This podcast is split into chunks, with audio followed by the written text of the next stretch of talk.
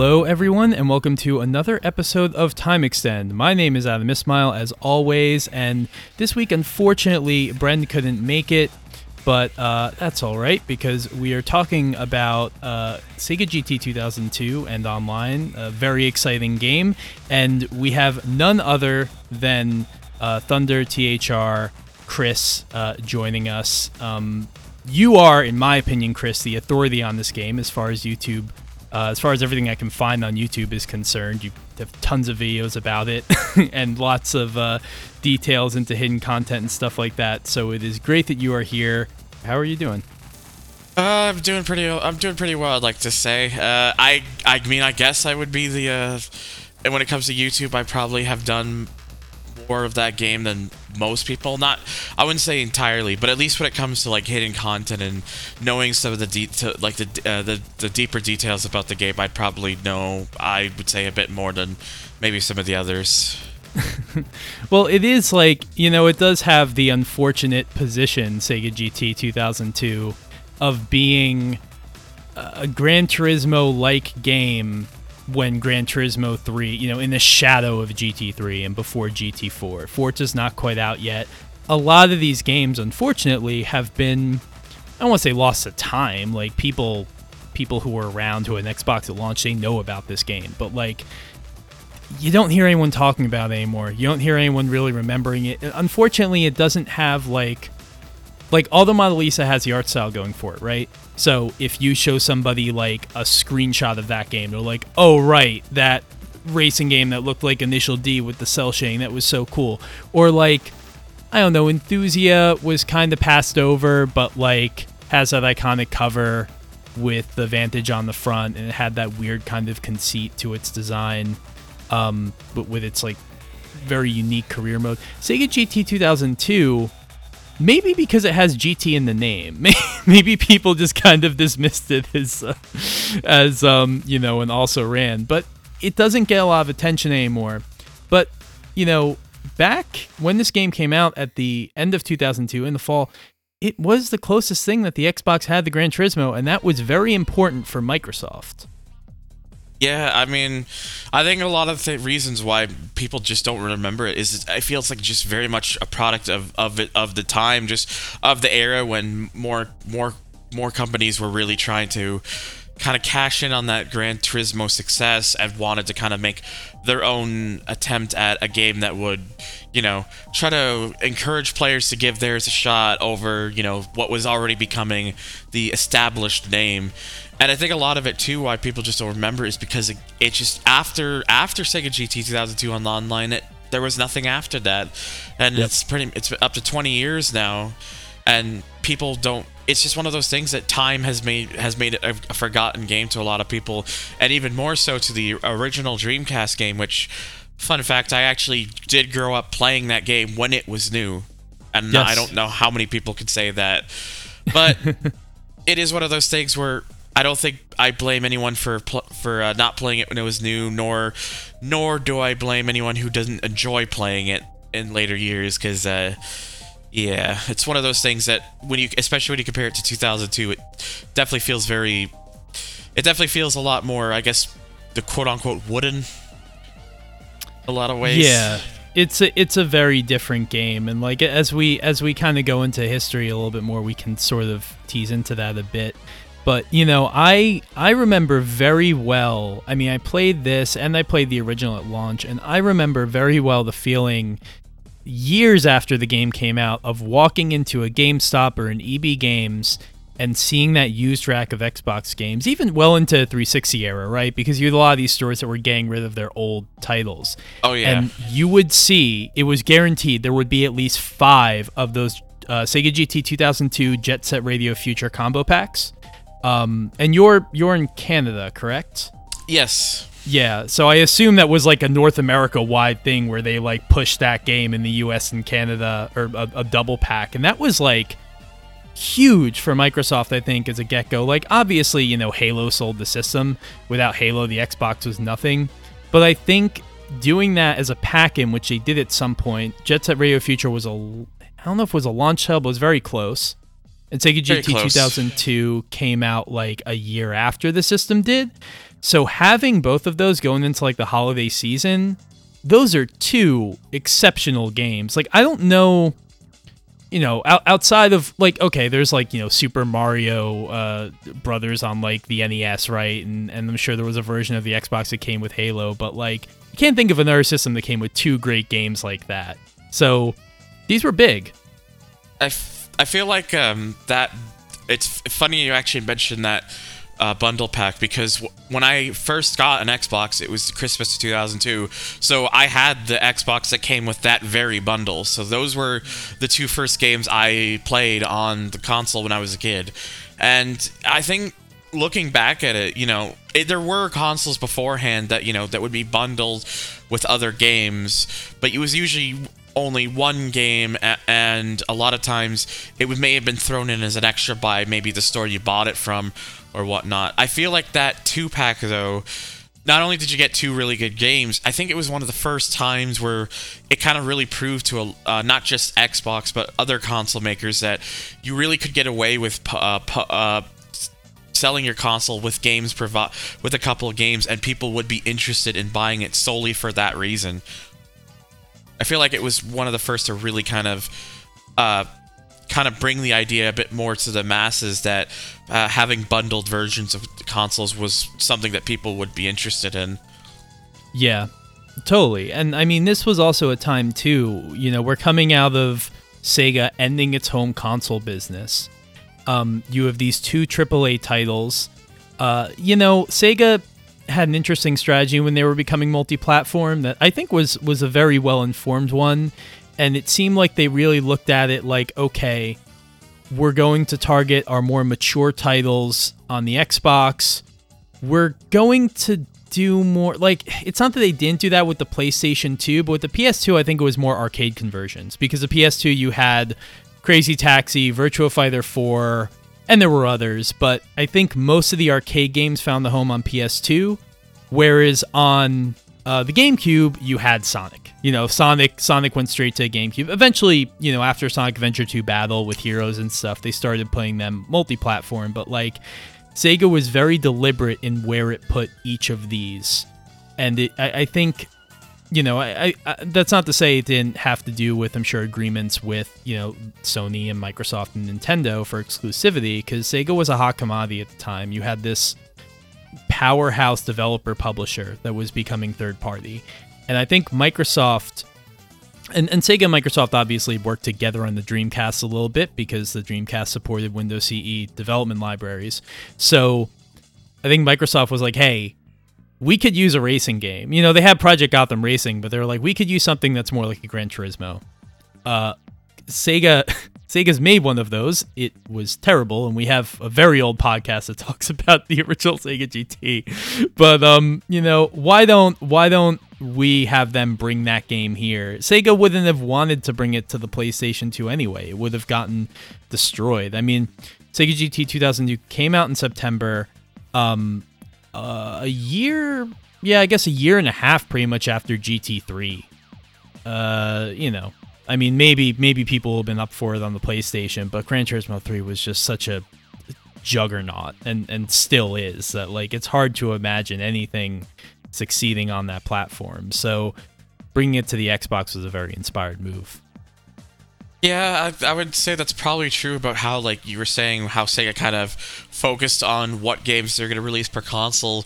It's like it was very clear from the from early on that Sega was they they pushed the uh, the idea of having a lot of their titles be on the Xbox and kind of sh- focusing more towards those that they feel would uh, target a certain demographic, as because I think a lot of the people even back then kind of saw the Xbox as kind of like this uh, console that was maybe going to be more for certain more for a certain t- a type of audience, like the more mature audience and whatnot. Uh, more so over the likes of you know the PlayStation 2, which was kind of like for everybody, and the GameCube, which I guess some saw as maybe being a little more. Uh, children oriented in terms of the people who are going to be most interested in buying a GameCube. So I think yeah, it, that's probably a lot of why you didn't see the likes of you know arc as you didn't see as many like arcade conversions, and you didn't see Sonic until years later when they decided to, go more multi-platform. And but yeah, that's, that's the thing with too with Sega GT was it really was like kind of one of the first like proper like GT style racing games that the Xbox got around that time. Because before that, you you mentioned you had Project Gotham Racing, and then you you, you did you know uh, the and then you had other ones like Amped, which was like snowboard with snowboarding. You had RalliSport Challenge, which is you know a pretty pretty serious rally racing game, uh, but and then you also had like a, a, a, actually excellent NASCAR game in Heat 2002, but there really wasn't a GT style. Ra- there really wasn't that much of a GT style racer by that point, even in 2002. And I think eh, they even Microsoft knew just how much of a juggernaut Gran Turismo 3 was becoming and was the the impact it was leaving on people as a whole. So I think that because they had such that good relationship with Sega in the, in those early years, I think just the idea of you know have have one of their studios push out a, a another a sequel to to you know that Gran Turismo style game, but fic, but address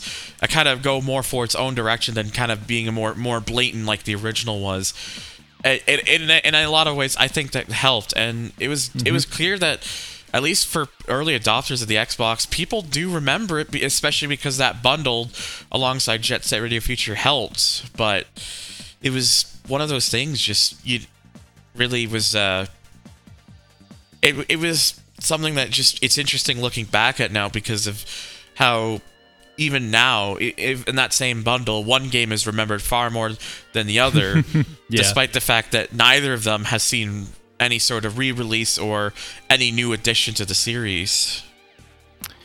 Yeah, and, and it is sad. And look, I'm not gonna lie. As much as I love Sega GT 2002, I think we can all agree Jet Set Radio is the is the series that needs to come back. It's the one that would that would make the biggest splash. But um, that said, I mean, both these games were great. I played both of them, and I bought them, you know, separately because we had an Xbox at launch, so it was before the the holiday 2002 bundle.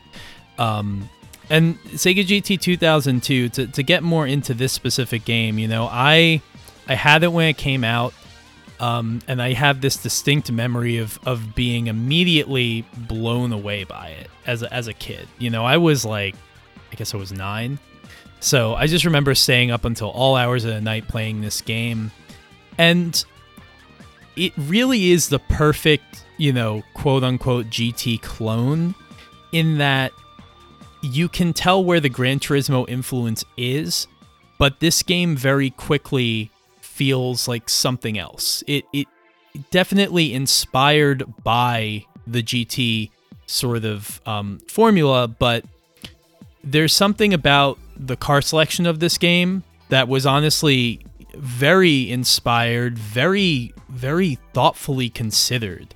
Uh, Polyphony was not going after classics in the way that uh, WoW Entertainment and Sega were for Sega GT 2002. Um, the music has a Gran Turismo quality to it, but is almost jazzier at times. Uh, and the, it's like the game. Uh, I, it, it feels it feels like aggressively like of of another era. Like this is not a game and it's really hard for me to put this into words, but it's not a game that I could imagine coming out today. It's just so there's so many little quirks about it. There's so many little interesting design decisions and novel ideas.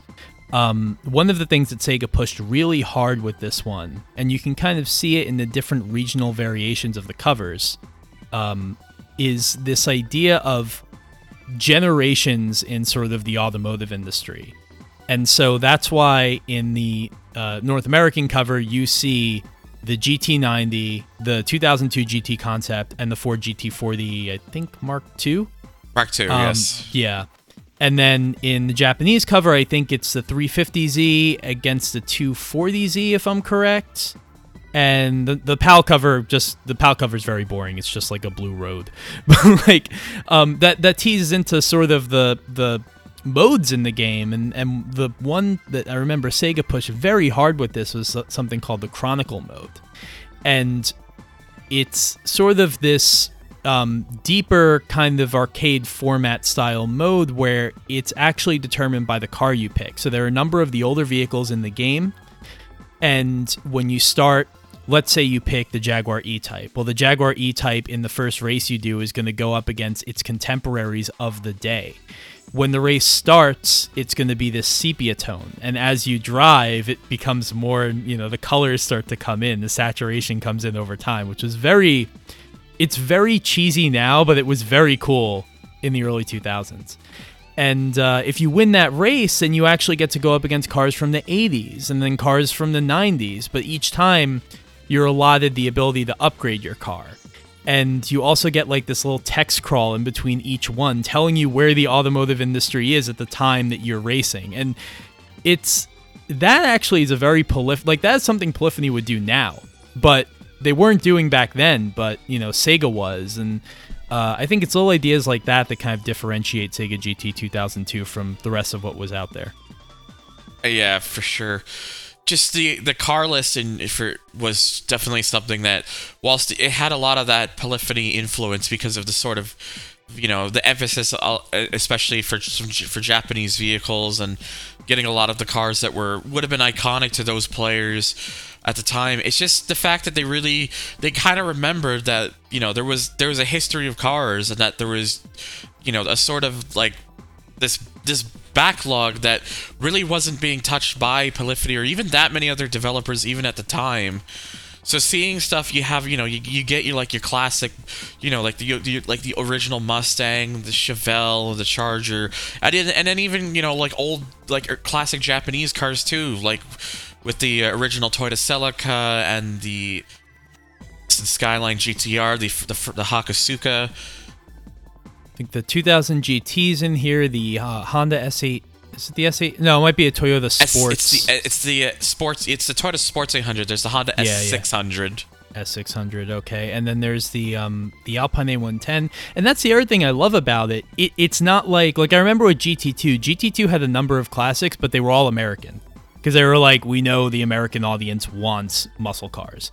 This game is very region agnostic. You have classics from all over um, all over the world, and uh, it it feels it's funny because like I look back and GT I think 2002 had I don't know where what the number of the car roster sits at but I think with online it's somewhere in the 160 range. And even in 2002 it felt way bigger than that because it just spans so many eras. Like I always think this game numerically has more cars than it has because it just feels that big.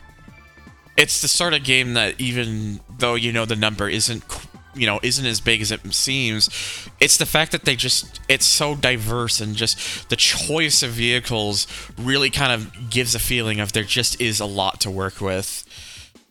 And even for like and then you know when online added the online uh, expansion added additional vehicles and whatnot it, it basically that basically helped it even more so. But it's just neat because there's the sort of cars even in uh, 2002 and online, some of the cars that they chose, you still don't usually even see most of the other games. Like you don't really see like a Nissan Mid Four or the yep. the, the Jiotto Caspita in most other games. Like it it still feels unique in that sense that they address that those sort of vehicles exist and it's one of these things where I never understand why you know other racing games can't consider them because it it makes them feel forgotten for that very reason and it's something that I feel that a lot of those cars deserve deserve a better spotlight because they're just so they're they're so special.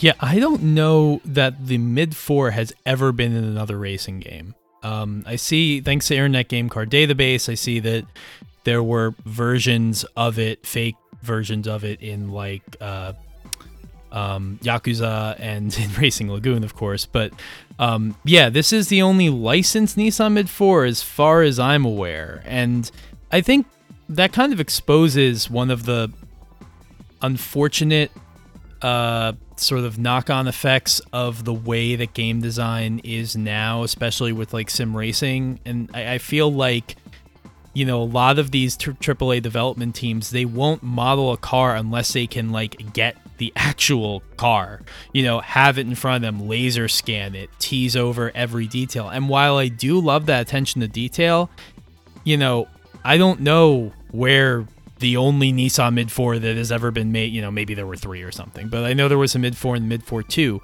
How many of those are out there? And can Sega get access to it? You know, and, and that's what prevents, I feel like, a lot of these forgotten cars from being um, sort of preserved forever in the form of video games. I mean, God, what where is the Jiotto Caspita?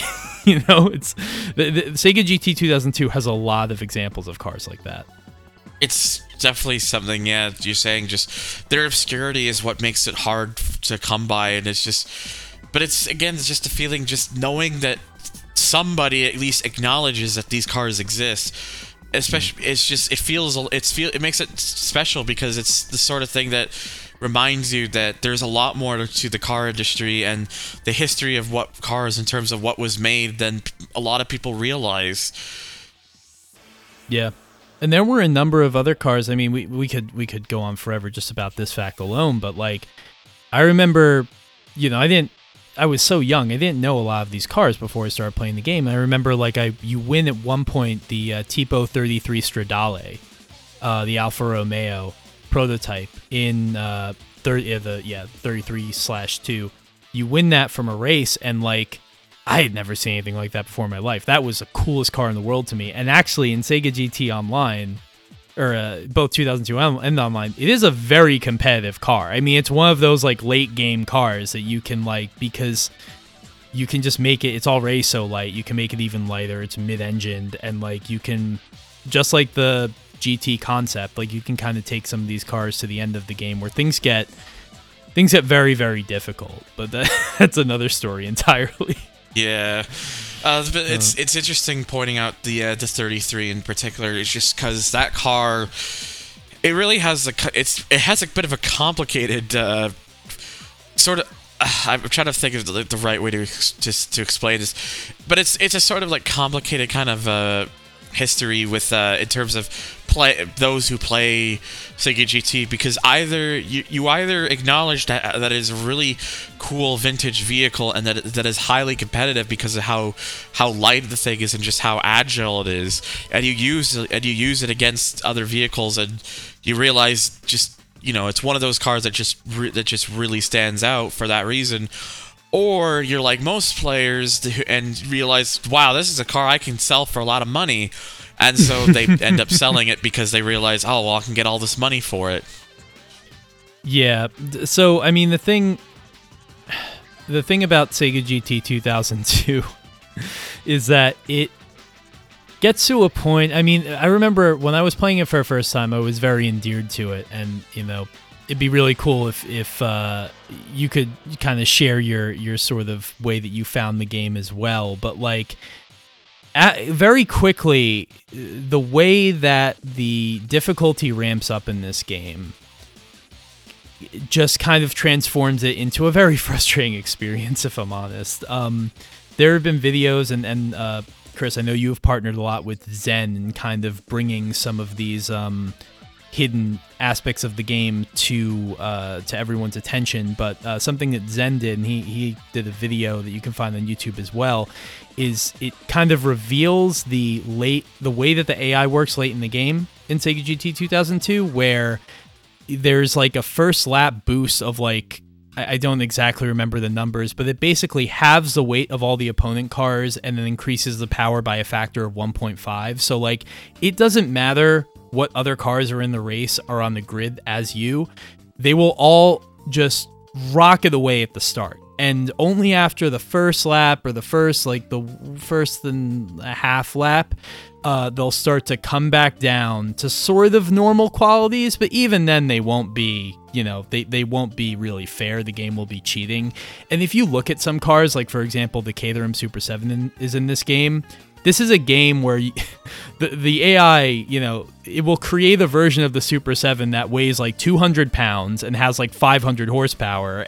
it's just way is way faster than anything else in the game, and you know you can kind of pick out early like okay like the 33 is the most competitive the ford gt is pretty competitive the, G- the gl caspita is very competitive but if you're not using one of those cars you you pretty much have no hope yeah that's pretty much what it is. Just it's something I that it kind of really opened my eyes a lot when I found out through Zen just about how egregious it got. Because I always remembered even back then just these these cars, the pace they would have, especially later on, just the artificial difficulty was just so even was pretty absurd.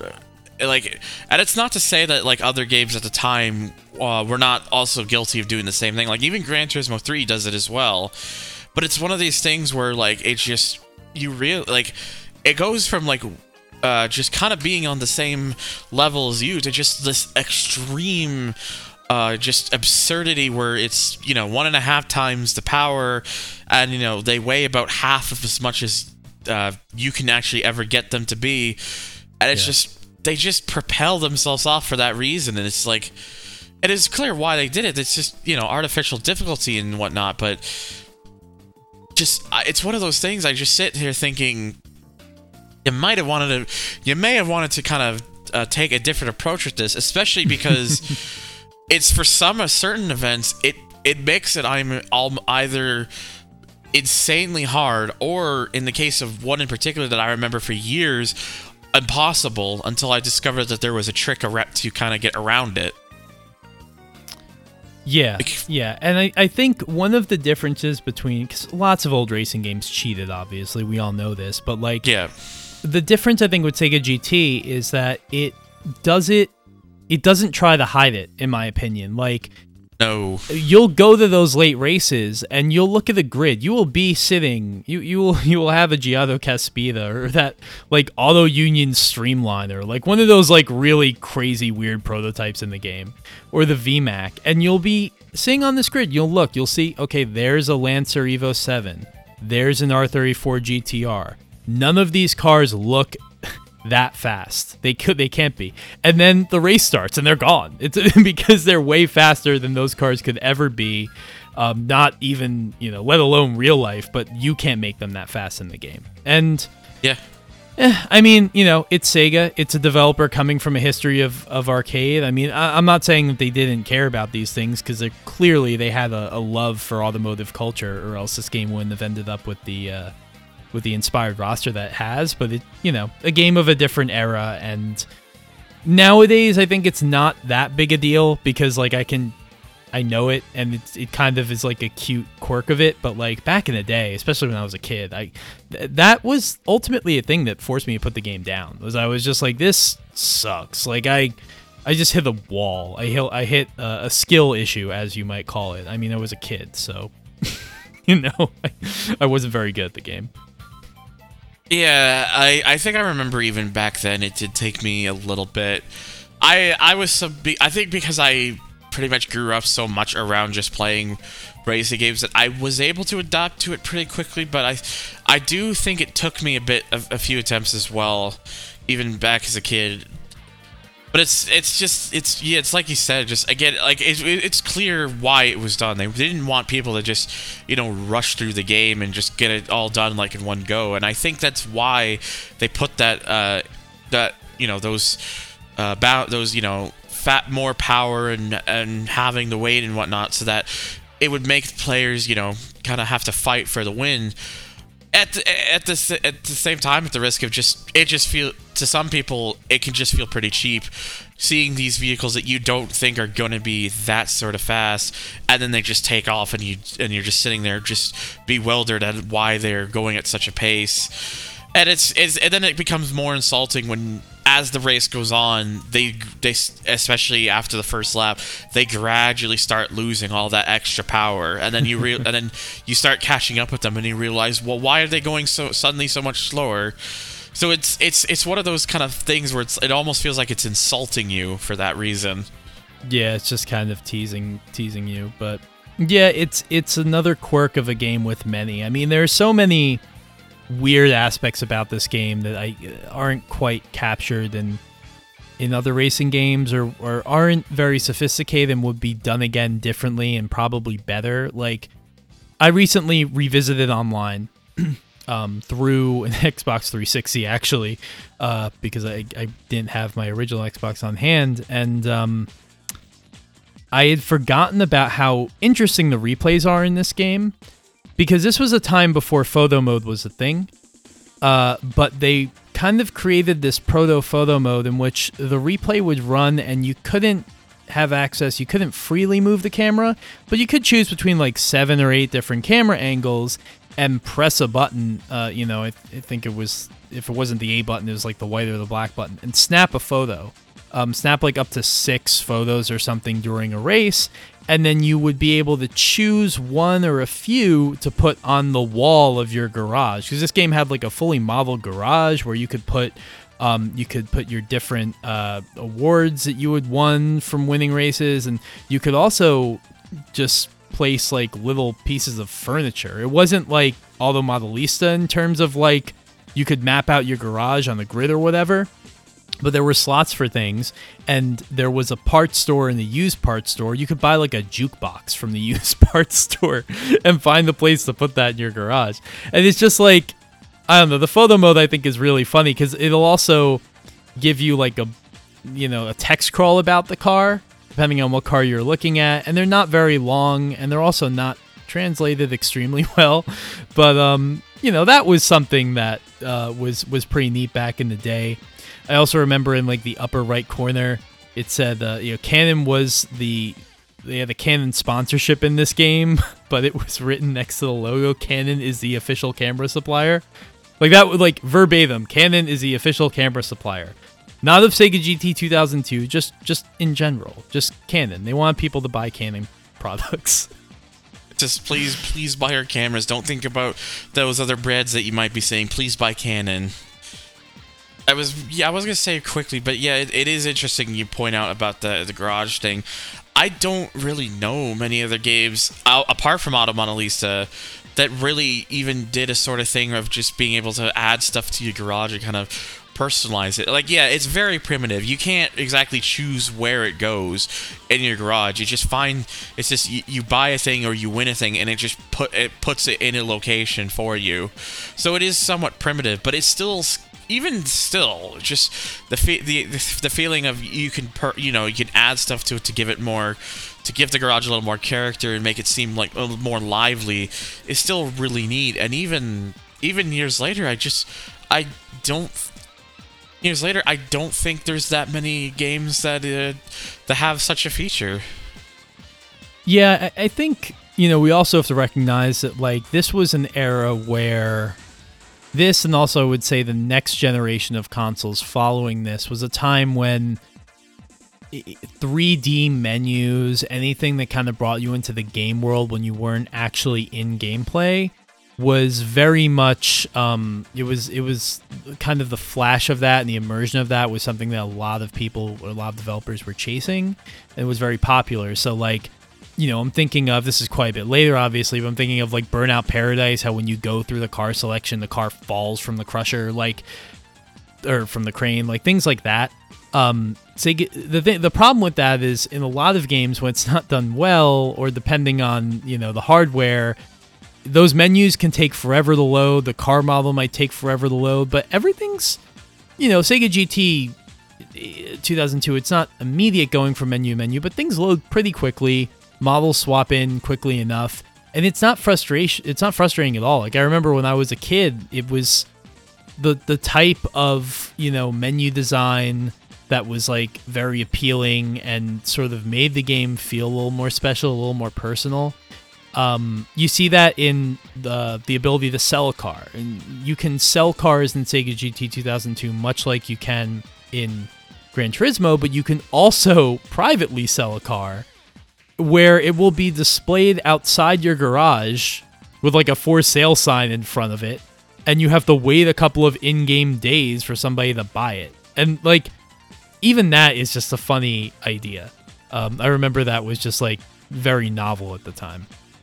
It's definitely something that again most games haven't even don't give the th- uh, the consideration of is just being able to put your vehicles up for sale and it just sits outside and you have to wait some time to, before someone buys it. And I also like how even uh, I, I like how even even as well with with the with the, the whole putting up for sale is that you can even adjust the price of the vehicle. So if you want yeah. to wait, if you feel like you, you can you can wait it out longer, you could set it for a higher price. Or if you feel like you you need mo- you just need a bit of money quicker, you can lower the price so that it'll sell sooner. It's just that sort of like Yeah. you have you have that range, and it's like you have that ability to kind of to uh, set your price, and it's just it's very unique because in a lot of ways I feel it predates what would eventually become things like the auction house and the Forza games. Sure. Yeah, and it's you know I I it's funny because when we have these conversations, I always hate saying this because I hate to give other people who are smarter than me more work to do. But I really wonder if like someone like Zen could find out like what's the you know how does that work? Like I'm assuming every car has an acceptable range under which it will sell, and there is a cap. There is something at the top that like okay the car will not sell for you know you can't a Lancer Evolution will not sell for more than fifty thousand credits or something like that. So Um, but I would love to know.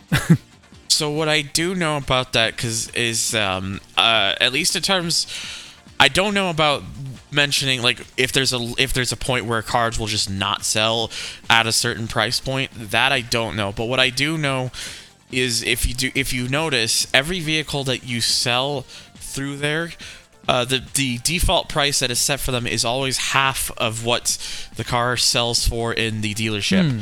So when me and Zen were testing, uh, you know, Sega GT Online, where we made every vehicle accessible in the dealership uh, per- and purchasable, that's something that we, you know, I picked up and we noticed is that every car.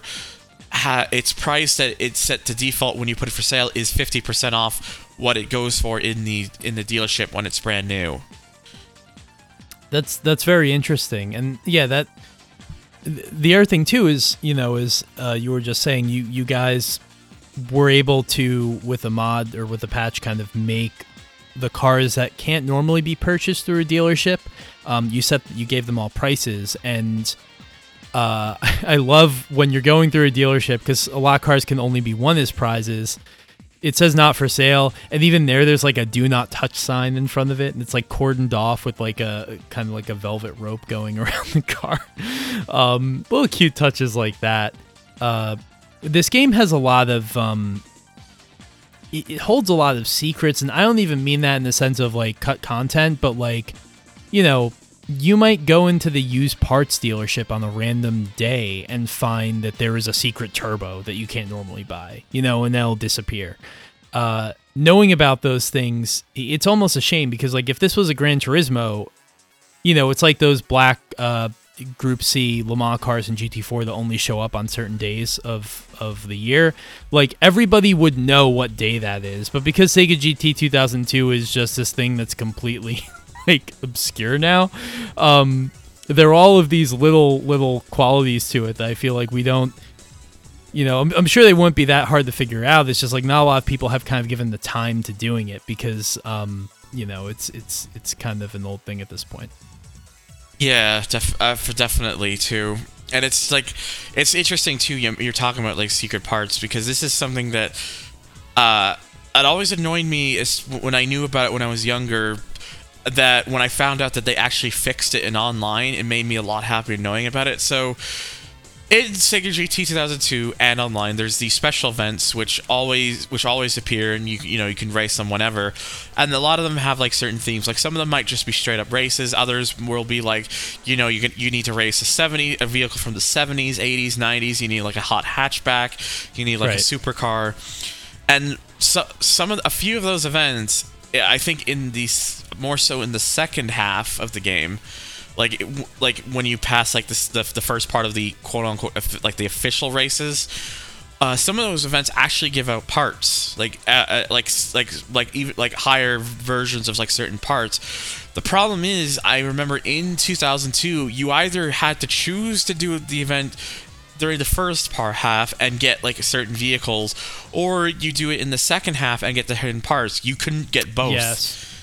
but so it was annoying that like you had to choose between them and then uh, uh, what i later discovered that they actually fixed that in online where you could it didn't matter if you did it first half or second half you just get it i regardless it was nice it was like one of those things where it was nice to see that they had addressed that problem Yeah, there. If I remember correctly, it might be. It's either the Renault Clio, or maybe a five turbo or a Peugeot 205. But like there, there is there's like an old French rally car that depending on when you do it. Sorry, you, you know what it is? Yeah, you're talking about the those are the two hot hatch uh, cars, the Clio V6 for the normal prize and the Yeah. 205 T16 for the special prize. Uh, and I and again the special prize is interesting because it took me years to figure out how to get that those cars. I don't even remember. How do you get them? so uh, with the exception of, of the drag the drag racing and the the the white steps uh, like that rally event sure. uh, in order to get a special prize in Sega GT 2002 from the event races you have to uh, on the last lap of whatever race you're doing you have to advance three positions it doesn't matter if you go sixth to third or fifth to second uh, or Wow. of course fourth to first. If you advance three positions in the last lap or more, you it, it- like you could go from sixth to first and it'll still count it. That's how you get the special prize. Is it is That's advancing three amazing. position? The only exceptions to this are the drag racing events in which you just have to win the event three times over, and the the white steps like the snow rally stage, which I believe you only have to win two times over. And they don't tell you this. Like th- that's the They other hilarious thing about Sega GT 2002 is I, I get the sense like, you know, it, not like it was. I don't know if it was a rush game. I, I you know I have no insight to any of those things, but it almost feels like they either didn't really care or maybe didn't have time to kind of engineer it was also a different time of like game development where you know making these things clear wasn't so much the the developer didn't feel like they had the responsibility to do it that i feel like that was kind of the culture but like yeah there so there's that aspect to it. They just don't tell you how to get the special prize. And then there's also like i remember the the experience of doing the um the special races because you know we, we kind of allude to this a little bit. There's the official races which is just a series of events that for the most part really only award cash prizes right? But that kind of dictates your level or your placement your progress in the game. And then there are the special races. Um, and the special races are the ones that give out like prize cars you can do them repeatedly but they might give out different things. And um the special races I always thought was funny because they'll show you like a little picture of the track in the corner of the screen of where you'll be racing, but they won't tell you the name of the track. And I guess like as a kid, I, I remember I never knew what any of these tracks were called because I wouldn't do the arcade mode, which like in the arcade mode you could choose a track and they have names. But like when you do it in the special races, it just gives you a picture. And I'm like, all right, I guess unless I'm reading like the board on the gantry when I start the race of the name of the track, I don't know what this track is called. This is like I remember the um like Sun Orchard Park or Brick Raceway or whatever. That to me was like the old castle track because there was a castle in the middle of the track, and that was the only way I could identify it. There's some things I feel like were a little bit messy or a little bit undercooked. Yeah, it's just it's it's it's kind of funny like thinking about that in retrospect of just how they they kind of skimped on the little stuff like that because it's like you said if you if you didn't play the if you never if you never played the the arcade mode you wouldn't know what the tracks are called unless you just looked up at, at the gantry at the start. In which even some of those like you know especially for people who may have had just you know like a like uh, an old CRT TV with the old uh, composite cables they're not always the Oh, clearest to see. You're never But- gonna see it. yeah, and the one thing I, I was going to mention because I did forget to say this earlier because I was going in about how you get the special prizes. You are you were correct though in saying it's the hot hatch event because the the events I remember because it's that one, the hot hatch event, the touring car race, and the and the uh, Group B monsters. Those are the ones that give you like, like the special part. So the hot hatch event you get is the one where you have to choose. Okay, do I want if and this is not the case if you play online. If you just play 2000, the, the original 2002, it's okay. Do I do it the first time around and get these two cars, or do I do it the second time around and I get like the super racing muffler? As, and then with Group B and touring, the Group B, you know, if you do it, this, if you just wait to do it the second time around, the second time around, it'll have like an MR2, uh, like the uh, the, the Toyota MR2, the 222D, Yep. the, the the car that never ended up racing, uh, going and rallying yeah. uh, that's a special prize for that one. But if you do, you know, beat the Group B monsters, you can get like a stage three turbo, which is really helpful. And then if your car is nor- and then if your car is naturally aspirated, or you can do the, the touring car race, and it'll give you the stage three version of that. So it's really those two events you never have to worry about because they're better just doing in the second half. It's just the hot hatch event where they, I think they they they must have realized by online like, oh, we made a mistake, and that's when they fixed it. Yeah, and it'd probably be good to to sort of there's you know we're 45 in, minutes into this. There's so much that I want to talk about with these games because they're just so interesting to me. But um, it'd be good to kind of flesh out a little bit of you know we keep saying 2002 or online. And if you're not familiar with these games, um, Sega GT 2002 was the original release, and then a little more than a year later, like a year and three or four months in January of 04, I believe, uh, they released an updated version called Sega GT Online with a bunch new cars, I think two new tracks, and of course online functionality. And the thing that I distinctly remember about this, and it's funny because if I open up my my case, I still have the receipt from January 04 when assuming my brother bought the game for me. It was twenty dollars. Um, you know, this wasn't a patch that you paid for even. It was a full game that Sega just released for twenty dollars, uh, which is unthinkable now. And it's, I mean, it's maybe the best twenty dollars. Like between that and like ESPN NFL 2K5, that was also twenty dollars. Like Sega was like completely just um, blowing away the budget competition in those days it's yeah 20 like it was really in hindsight it, it's really cool that they, they just decided okay well here's all these you know we're gonna have a bunch of brand new vehicles you know we're gonna have a couple new tracks we're gonna add more tuning parts we're gonna uh, add a couple new like event uh, mode types that you can do and of course we're gonna have online on top of that. And it was just a $20 like expansion disc and it was really neat that they did that. But it's also flawed in the same way because they were. I remember uh, looking into articles. They were, you know, they're planning a little more than what they actually did. Because the one thing I remembered, I think, what got a lot of criticism from for that online version back in the day was I think they were origin they were originally planning to make it so that you could transfer over your save if you had completed the game before on the original 2002 so that on mm-hmm. online you you you know you just have a whole bunch of stuff and you're ready to go and then they kind of skimped out on that when the game actually released because you just have the perk option in the options menu, which was literally called perk. It's just like save, load, perk. yep.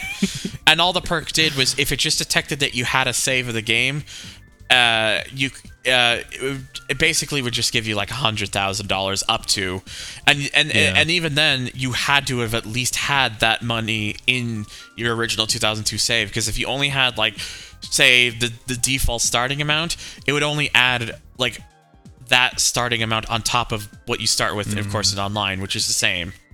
Yeah, yeah, and you know the online. Here's something that I was looking for YouTube footage of this, and I know I think you may have uploaded the video or somebody else playing the game online through like Xlink Kai or something. Um, yeah, I did, I've done some Xlink Kai. That's my only way I've really ever truly played it, quote unquote, online is through yeah. the system link option on Xlink Kai with uh, the likes of Casey and people from the Xbox Kai Fam Discord group. Very, very cool. Star-studded the uh, star-studded cast of players. Um, did you uh, did you all check out some of these modes I wasn't even aware of. There, I found this IGN review, and it's funny because like back in the day, IGN completely tore this game apart for having very, I guess, unstable and sort of unfinished and weirdly baked online functionality, which is not at all surprising for you know game in the early 2000s um, when everyone was figuring this out. But some of these modes, like first of all, I didn't know that you could trade cars and parts that's really neat and you could also like buy other people's uh, cars and parts i guess if they put them up for sale but there's this mode called navigation battle where um i guess two people team up and there is a driver and a navigator and the driver I guess it sets the fog to max so they can't see where they're going.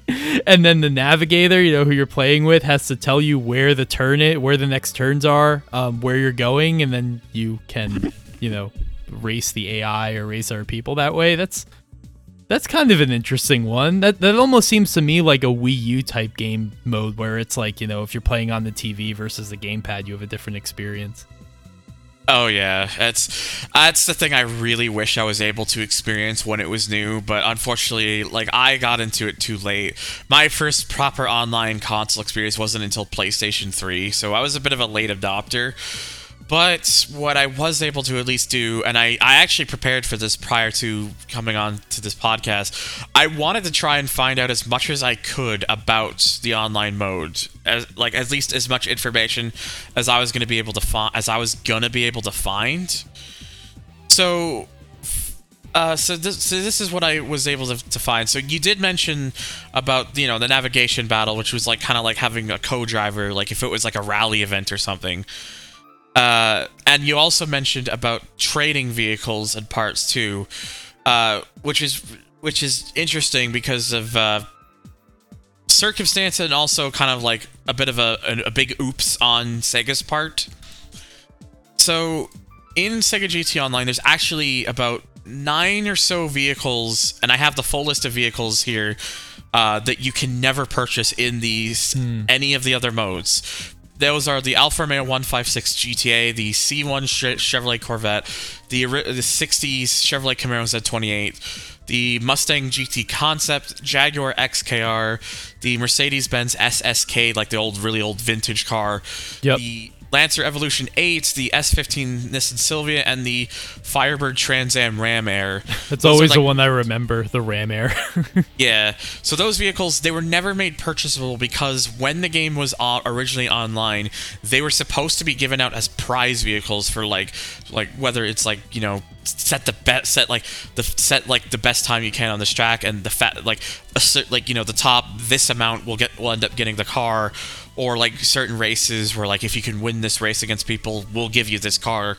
So and that, that was the whole idea. Like they were supposed to be like special vehicles for those who were able to accomplish those uh, those tasks which is you know kind of neat and also slightly annoying especially when the online's gone. Yeah. but unfortunately i don't think they i don't think they realized that people could kind of figure out ways to trade those vehicles online and then dupe them so that that way they could they give them out to way more people than they ever initially an- anticipated. So people found out, I from what I understand, pretty early on that you could dupe these vehicles. And when, when once that was blown open, it basically it didn't really matter, or like so when so you know people would have these vehicles then they just you know they put them up and dupe them over and over so people could easily get their hands on it so it was kind of one of those mm, maybe they should have uh, maybe they should have looked that over a little bit better Yeah, I mean, I, I would imagine like reading some of this. I, I, I would imagine that um, the you know this was a very early time for online gaming, obviously. So not even like not having the foresight to know that people were going to do that, or even think about like you know how are these cars going to become available once the servers go offline. You know, today we talk about these things, but those that was not the conversation in 2004. The conversation was like, "Hey, Xbox Live exists now. Why wouldn't it exist forever? it's just one of those things where I think they really expected that everyone was going to be jumping onto it and and just kind of going online because people, especially back then, they never thought these servers were eventually going to go offline. No one ever thought that. They, they're thinking even with the original Xbox Live, it's oh, it's up. That means we can just play it whenever. And then Yeah. of course 2010 happened, and we never, and you know, original Xbox Live was gone, and it, it kind of just left that big gap uh, uh, but going into the online, another thing you were you were mentioning earlier, and I was gonna say as well, uh, you were talking about like the uh, how like IGN, and I even remember an old GameSpot like video review that kind of pointed this uh, same thing out was how uh, it was very laggy if you had a bad network. Like Yeah. some like there is footage from that. Like I remember the the, the old GameSpot review in particular. Um, there's one in particular. I think they're on Blue Steel Speedway, someone is there's there's two cars of particular note. One's in a uh, Honda Integra Type R, uh, the DC5, basically what we knew as the Acura RSX, Right. and there's an, someone else in the old and. I again, this is another car that I'm surprised isn't in more games. The Auto Union Type C Streamliner, like an old, Yep. like this 30, this car from the 30s that Auto Union made purposely for the sole intent of going as fast as possible, and it legitimately for a 30s car could do over like 230 miles an hour. I think. Right. I mean, you say that, but I'm sure it's coming to Gran Turismo 7. It's going to cost 20 million credits. So Oh, Get ready. can't- I can't. I sure can't wait for that. uh, but um, but what I remember from that footage in particular, so the game, if you did not have a very good connection, yeah, people's networks were were pre- could be bad, especially if you're considering like 2004 era internet. Uh, and I, I, I, even in Japan, where this game came out in like Christmas 2003, I can't imagine it was that much better, even even over in its native country. But right. um, just if your if your network was poor, you you know you had an unstable connection where like your ping fluctuated really badly, or you know you just your internet was rather slow, you would basically be jumping all over the track and be you you you'd, or and you you wouldn't be very smooth at all. Like some driver like. Like the Integra person must have had an okay internet, but not. But it was still like you know, it was still visibly kind of twitching and jumping on the track. Like it was not smooth. And then Yeah, the Auto yeah. Union had like whoever had that in it, it was like it must have been really bad because constantly, and this is in their official video review for GameSpot, it constantly like turns to like to, to the wall and then suddenly just jumps like way forward, like constantly over and over and over again, even getting in the way of the person who is filming the footage. And apparently, people this must have taken that as initiative to troll players online because from what I understand, uh, if you bumped into players, you, it wouldn't. It was not always a guarantee that you could uh, really push them out of the way. So some people, like if they were not taking the game seriously at all, they would literally just par- uh, go to a, a, narrow section, park their car on the side, so that basically they create a roadblock, and it would it would stop people from uh, getting forward and basically uh, try to uh, stop them from racing. And it was. It's like, yeah, this is maybe, maybe this is like one of these things where I'm sitting here th- in, especially in retrospective, thinking maybe they should have had people test that to make sure that that couldn't be done online. Yeah. I mean, look, this the silver lining. If you want to take a positive away from all of this, it's that you're not missing that much by not being able to play Sega GT online, you know, I mean, naturally in 2022. I mean, you you can, you know, there's some there's a novelty to it, I'm sure. It, it, you can through the the system link, but your features Sure, very limited. sure. Like Yeah. you could like literally all it is is just you can have up to six people racing. That's all you can do currently. Because I was gonna say like you know the thing too like because I really like I said I really try to look into this thing with, online with like um about you know the networks of the, of the players who would troll and the, the duping and stuff. Uh, and you know of course it didn't help too that the game had no penalty system so if you could just easily just ride the walls and that apparently became an issue too with those time trial uh, competitions i was talking about. Like there was weekly competitions they do like each week when the game was new. And you know a lot of those some of those would be like time trials and whatnot. And uh, because the game is the sort of one where you can cheese the walls and kind of just ride the walls and go a lot faster it kind of made it so that people would just easily cheese their way to the top of the time boards and i don't know if they ever really addressed that like if they would remove their times or whatnot but I do know that there was an option where you could download a person's ghost to see their time, their time, and like follow their line. And yeah, you'd see people just their ghosts of their cars just kind of like riding the walls and whatnot. So, it was, but it was, but even despite all that, the fact that it had like you know these these time trial competitions, it had like downloadable ghosts. It had like a ranking system to rank like you know the best, uh, who were the best players uh, and whatnot. It was really neat to see Yeah. because because it you know again not, not too many games were doing that at the time like i know like xbox live i they were it was interesting how they try to really adopt the idea of like ranking systems in in certain games like not every Yeah. game was doing it but it was just it's just it's one of these things where you, you almost take for granted now because it's become so standardized. Yeah, you know, this was a time of of a lot of fresh ideas, um, and it, it only makes sense that you know some of them weren't fully understood, fully baked, didn't really know how the player base was going to receive them or exploit them. Um, even on the technical side, something I something that I am impressed, but also kind of drives me uh, crazy about online, is that online technically supports 720p. Um, and this is something I don't like. I looked up information on this from like other players and stuff, but it's really hard to find. But it only does in certain modes.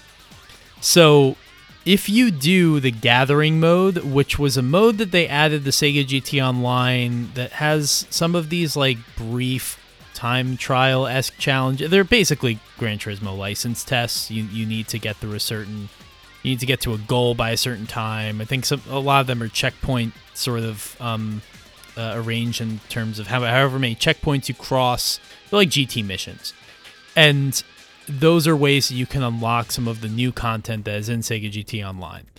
That mode supports 720p, which for 2004 is very impressive uh, on the original Xbox.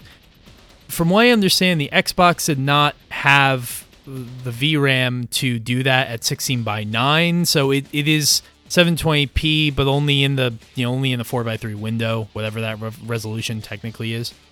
Um, so that mode works in 720p. The time trials might as well, but They the do. rest of okay, the rest of the game doesn't because the rest of the game has six cars on screen and stuff. So that that makes more sense. But the unfortunate thing about Sega GT 2002 is it does not.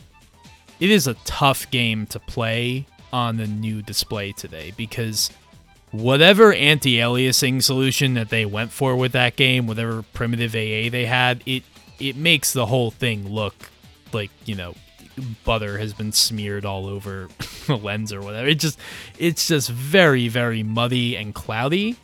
Um, so if you play the gathering mode, it's like, oh, this game looks great, and then you know you go back to 2002, you're like, oh god, like what what am I looking at here? It's so ugly. But then on top of that, the the the whole thing about the six cars, like it in modes where you're actually driving against other cars, like it's not 720p.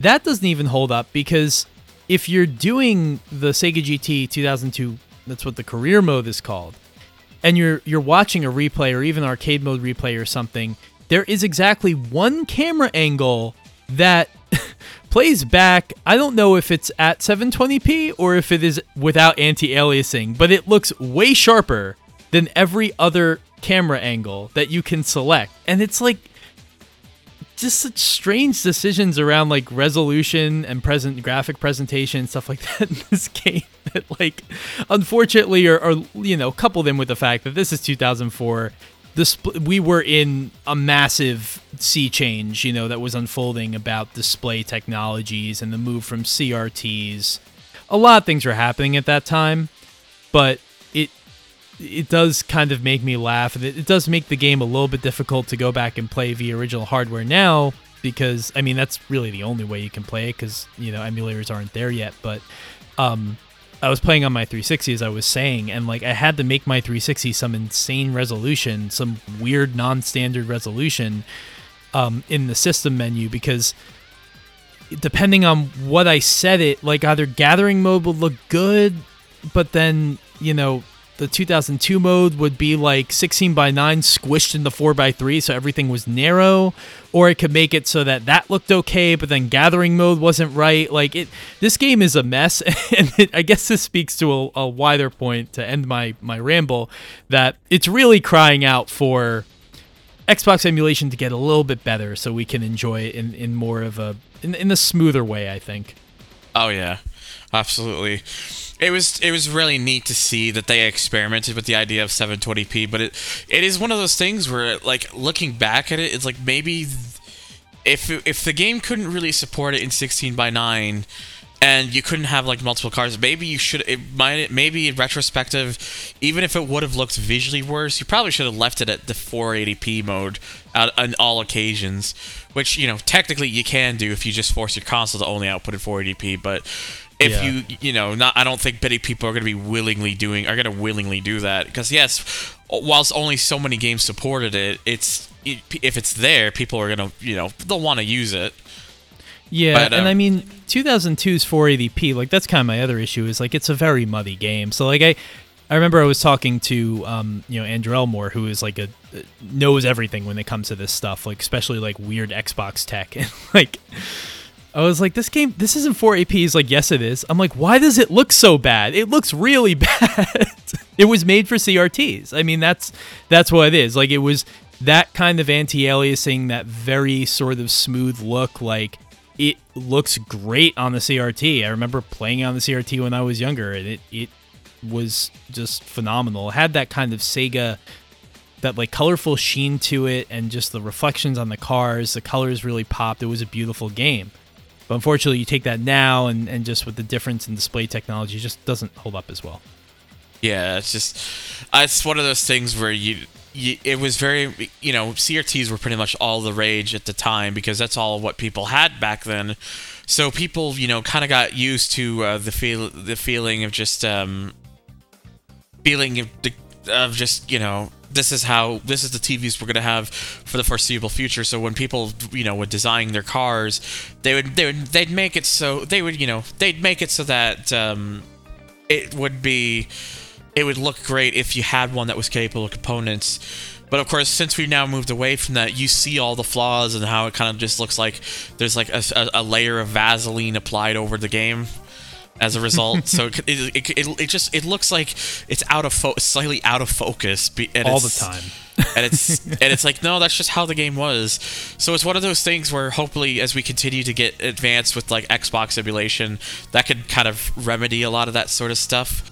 Uh, one thing i want to mention there's a there was a mode in the original online called battle for 12 and it was uh, I, I don't know if it, I, I don't believe it was with every event i know one of the, the two tracks they added buffalo hill in particular um, they made they they actually had it so that you could have you could have up to 12 players driving on the track at once which is like Wow. double usually what the game could do Yeah, and that's that was something impressive. that it was something that you know me and Zen later discovered that you know most of the tracks you can have like more cars on on the race like that video you talk about the power multipliers like ha- that when where you know the cars start with like one and a half times the power uh they had it so it's like um you know uh, in that video itself, I meant to say, you see that there's eight cars rather than six. Yeah, that's a good point. So there's it was it's something that I think if I remember correctly, I wish Zen had uploaded this particular video to his YouTube. I think it was a Discord only thing. I vaguely remember on that Buffalo Hill track, I think the track could actually phys- physically support up to 16 cars at once.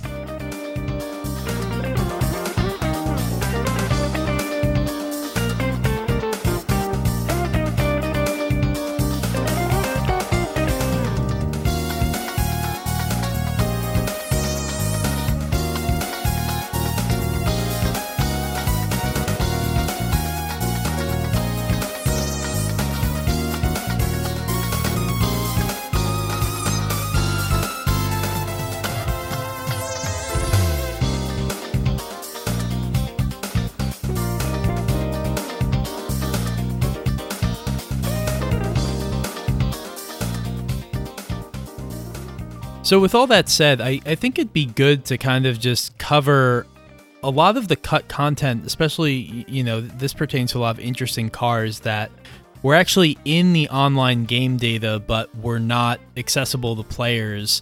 And I mean, this ranges from everything from cars that were in 2002 that were removed for online, maybe due to license reasons, or just like cars that Sega seemed to want to get or maybe thought they were getting and then things fell through. Because you know there, there's a lot of that in the game right? Yeah, just so Sega GT had like I think with you know they were they because it's online I guess they really wanted to make it kind of worth the twenty dollars. the majority of content uh, that they were planning did uh, thankfully make it into the game, but there was a f- there were there were a few things uh, that didn't quite make the cuts, and most of that uh, were was in terms of vehicles. Uh, now one that was in 2002 but was omitted from online, I'm guessing for licensing reasons, was the Opel brand. Uh, now, in 2002, you have two Opels you can drive. You have the Astra Coupe and you have the Opel Speedster. And if you play 2002, most people, you know, you, you can just you can just choose them and just drive them whenever. But in online, they're actually made inaccessible. You actually cannot normally obtain them. And I'm guessing what must have happened, and the reason that that is the case is they probably just the was again it just it likely just fell down to licensing issues is why those cars uh, were were made inaccessible. But they still there. They they never removed them from the files. They they kept them there. And maybe i'm guessing the idea was maybe if they were able to renegotiate the deal or something maybe they could bring it back via a title update or something. That's my guess. But um, yeah so those were the like the only and then the the other one that was also technically in the file since uh, 2002 was a, a rally a, a, World Rally spec Subaru Impreza based off like the uh, the Bug Eye Impreza, like the one that uh, Richard Burns won the uh, the rally championship with. It didn't have like the livery or anything. It was just a simple blue paint scheme, and the proportion of the car was a bit large, so the wheels would actually clip through the ground a little bit. so like it was very clear, like you know they they weren't really gonna like the car was conce- conceived and then excuse me probably early on i guess they decided we're probably we're probably not going to use the car. What's up? Sorry?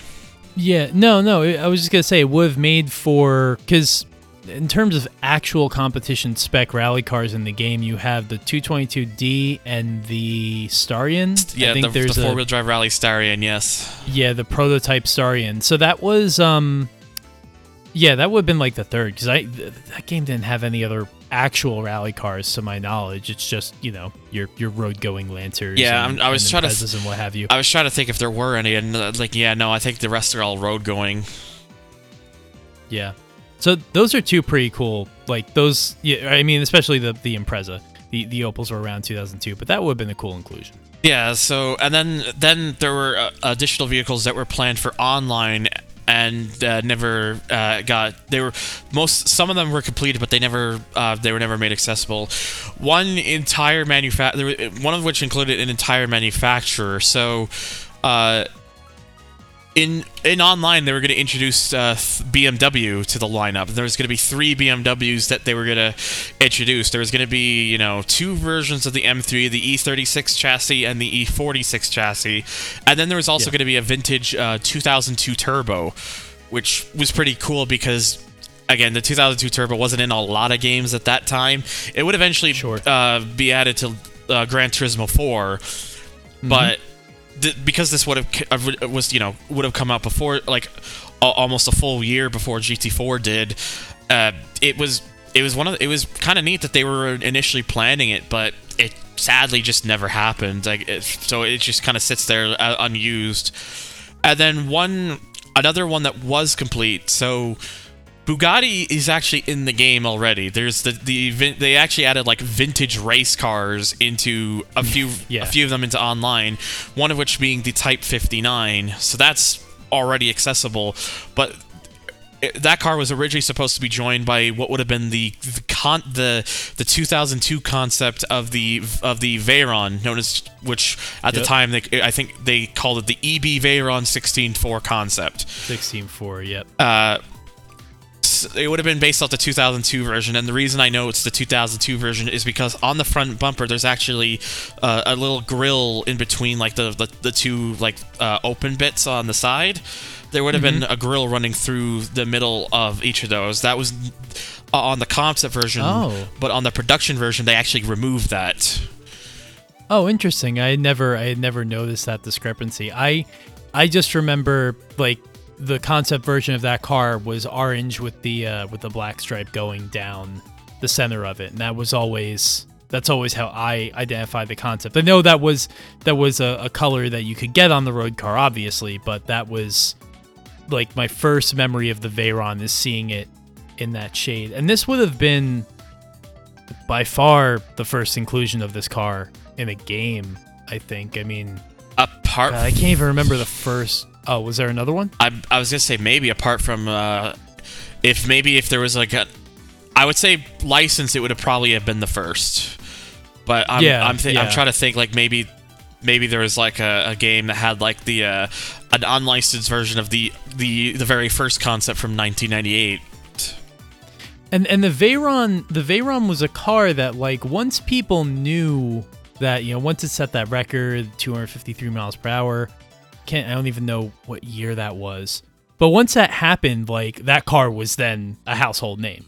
But before then I mean this would have been yet another sort of ahead of its time pick for for Sega GT 2002 there's so many cars in this game now or in these games that are are just expected in racing games now. Like I don't remember seeing I don't mean to rehash this whole discussion, but I don't remember seeing like a 190e in a racing game before this, you know? So um yeah, the Veyron and you know it's funny cuz I've I've seen through your video and and obviously there's a there's a way that you can uh, patch, you know, if you have a copy of the game and maybe a mod Xbox, you know more about this than I do, but you can patch the game and get access to some of these things thanks to Zen.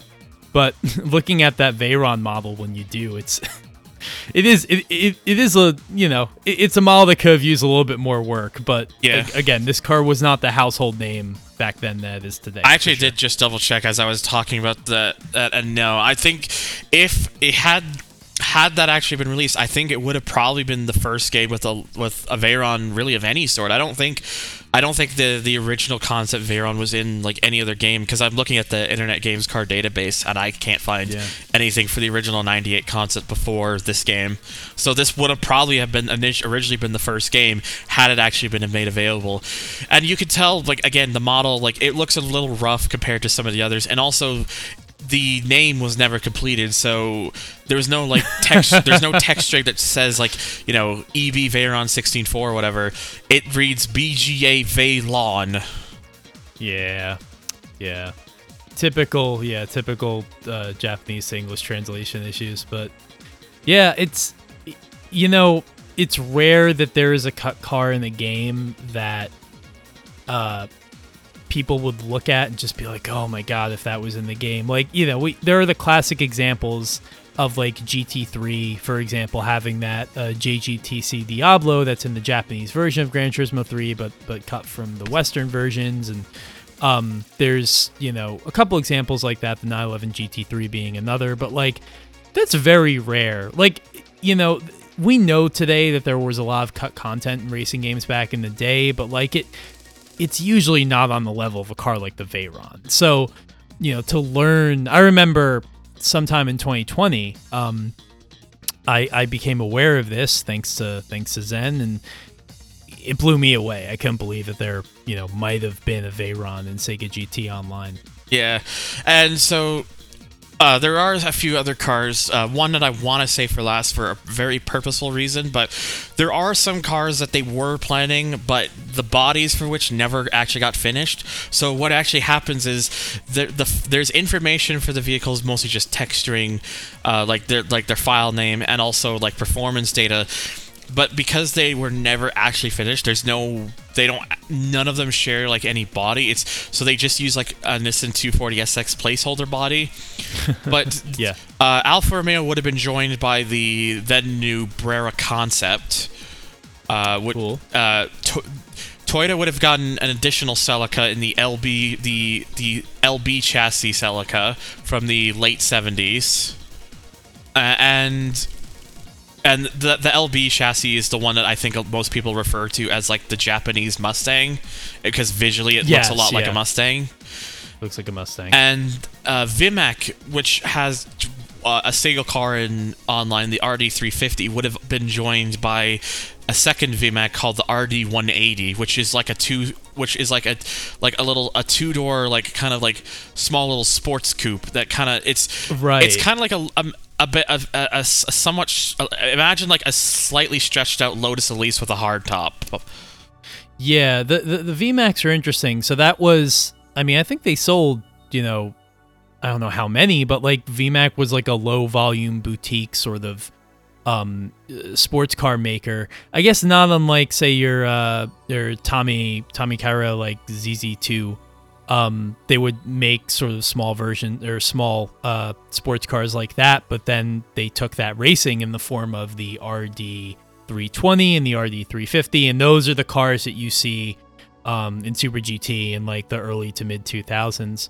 I actually have been fortunate enough, and I did a story about this on Jalopnik, to, to see an RD320 in pieces, mind you, but there is actually a guy in Long Island who is um, bought the shell of and and a sort of their components, but didn't have an engine. Um, these pieces of an RD RD320 and is you know building the car again in Long Island, That's- and he's having the source of various parts from around the world. He got an engine from Toda, uh, you know, an NSX engine because that's what those cars used. So Okay, an amazing piece of machinery. I never knew that, so knowing this Yeah. is really kind of cool to hear about. That someone wants to kind of make continuations of that car. That's really neat. I mean, he's not. He's.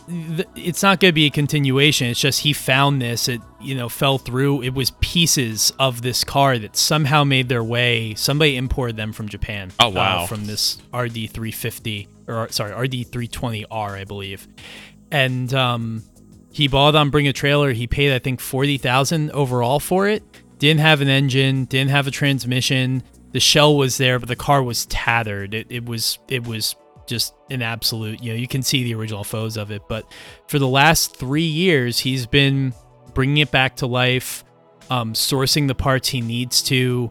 Uh, he wants to complete it in the livery that is accurate to the one that I believe it ran. Uh, it's that livery. I don't remember what the sponsor was, but it's a one that's like light blue. It's kind of like sky blue and it fades into white.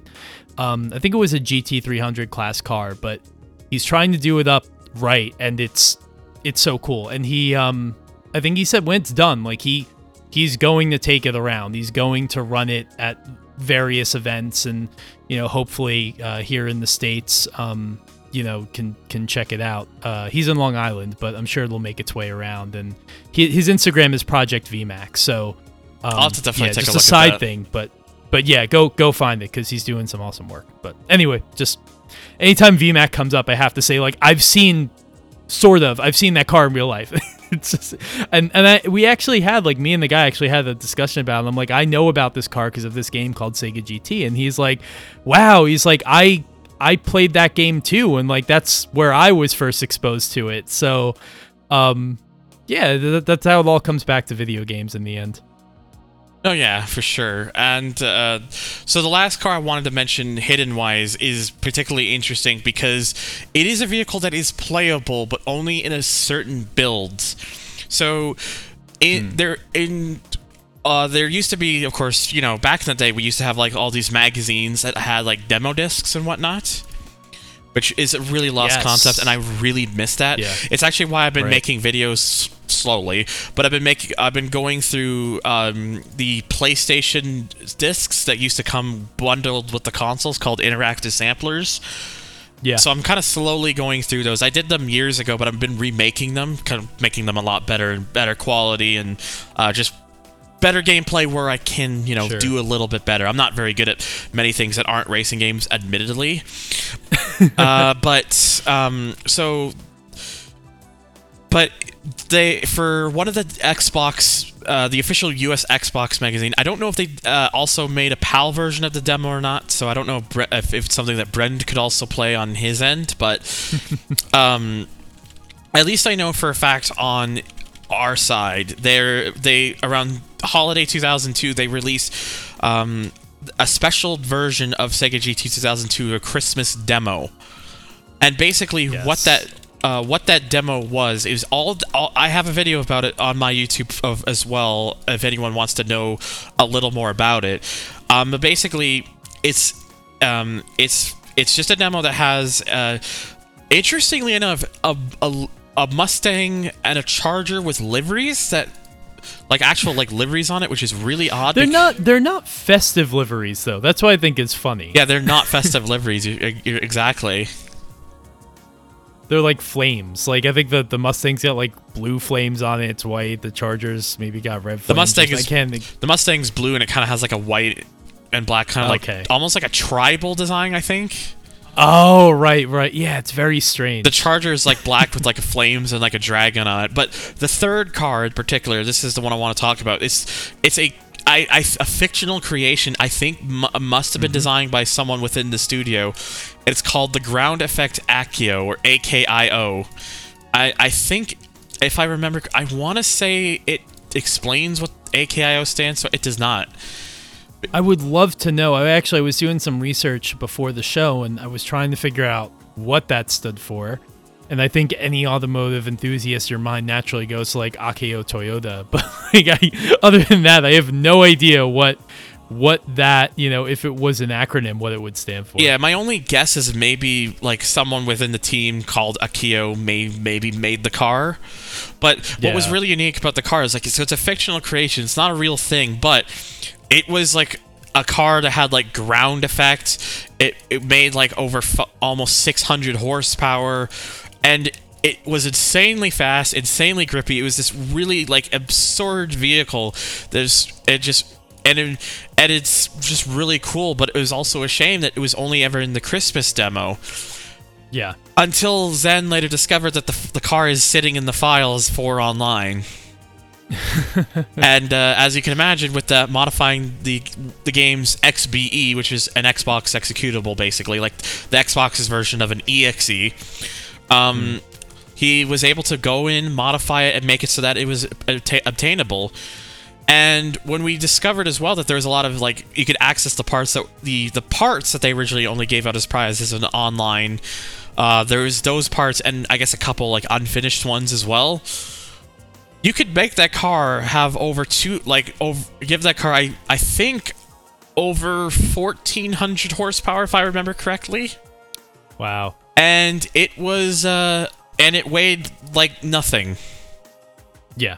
like i think it actually Yeah, had a legitimate one-to-one power ratio if i remember if i'm remembering correctly i think it actually might may have been a bit better than that i have to look at May have exceeded it. I have it, to it get the game fan, back up to It had remember a fan out the back too. It had like a turbine and like, um, yeah. I think if that car was in online, you know, was actually able to, to for a normal person just buy that car in online or win it, um, it would have definitely, I think, even the playing field. Made the Sega GT 2002 mode, the later stages, a little bit, a little bit more fair. Uh, kind of, kind of return some, uh, some fairness to the player there. So you know, I can understand why they didn't make it available, or maybe while why they might have had plans to make it available at some time, but not do it uh, right off the bat. yeah for sure exactly but um so it, it's it's just it sucks that it, it was like that way but another thing we realized too going back to the uh, the sorry, the Veilon real quick is that um so it was the one car we actually later discovered that was the only one that WoW Entertainment originally set a flag a certain flag value to and that value was set so that you actually could not upgrade it Huh. it, it was the I didn't realize. So there's no other car in the game that you can't upgrade. I believe every vehicle to some capacity can be upgradable. upgraded. The Ve- the hmm. Veil the Veyron was going to be the only vehicle where they were going to set a flag so that you couldn't upgrade it. But of course, Zen being Zen, he just disabled the value, and uh, yeah, you can upgrade it now, and it makes like two thousand horsepower. Yeah, you can get you can get the Veyron. Everybody used to complain. The people who hated the Veyron, they would always be like, "It's too heavy. You know, it's not a real sports car." It's like, well, now in Sega GT, you can make it weigh twelve hundred pounds. yeah. What there wasn't actually one thing I wanted to mention. You better hope you win every race you do online because whoever finishes the line first immediately ends the race. It doesn't matter. oh, I think I remember this. Yeah, I think I remember this as a complaint. That's very funny. Yeah, there's like if you look at like the footage of like the uh, people playing it through Kai, like whether it's you know my old stuff I did years ago with the Kai fam, or if it's me and Casey, or even some of the later uh, Kai fam footage, or or actually I also did online with my old friend Test Drive as well. Um, we yeah, it's just you notice it. Like if it doesn't matter where you are, if whoever's first, that's it. The race is over. It's very.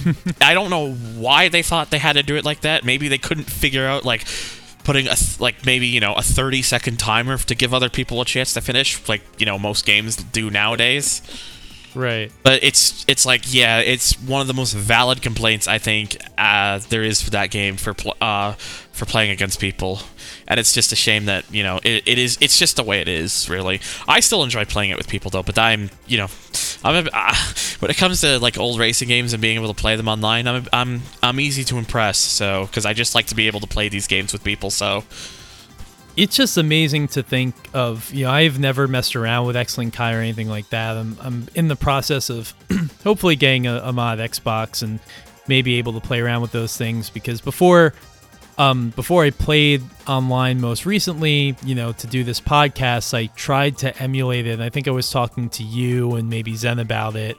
And, um, you know, Xemu, it's, it's coming a long way, but Sega GT is a slideshow and, you know, a very, very, you know, at like a quarter game speed at best. Uh, so it's, it's not at a point where you can really enjoy this game via emulation. But, um, I'd like to do that. I'd like to. I'd like to mess around with um, you know, X-Link Kai and, and and see. You know, there's lots of people as uh, as we've been talking about who want to play some of these old racing games that were Xbox exclusive. Um, be that Project Gotham Racing 2, which you know released not long before um, Sega GT Online did, and as I'm going through this IGN review and kind of reading their impressions of the online, that the thing that keeps coming back up is like PGR2 is way better. It's like, well, PGR2 was, you know, a first party title, so it, it PGR2, gets- you know, was was really ki I think like the definitive Xbox racer until Forza Motorsport came out. right, So, right. I can And understand why people game. have that. Oh yeah, it's fantastic. Yeah, it's an amazing game. So it's definitely not not something everything is going to be able to match, but you know, I think it- this really kind of sums up Sega GT 2002 and online sort of as a whole as we're talking about it um for, you know, the last uh, hour and a half or so, which is just like it was a very um it was one of those games that was quietly ambitious. You know, it, it, it seemed on the surface to not really venture that far away from the Gran Turismo formula, but it did some things that, you know, it would be cool, even if they were just like weird online modes or, you know, little things like the way you could sell cars, like just cool ideas that uh, shouldn't be forgotten and kind of made the game stick out in the memories of, of those people who played it. And also, like, you know, without going into too much detail, you know, Sega G, the original Sega GT on Dreamcast was very rough. And in my opinion, this game might be the biggest, might represent the biggest um, improvement from one release in the series to the next release of any racing game I've ever played. I mean, I don't know really if anything else touches it. Like, I consider the original Sega GT unplayable. I really don't like that game.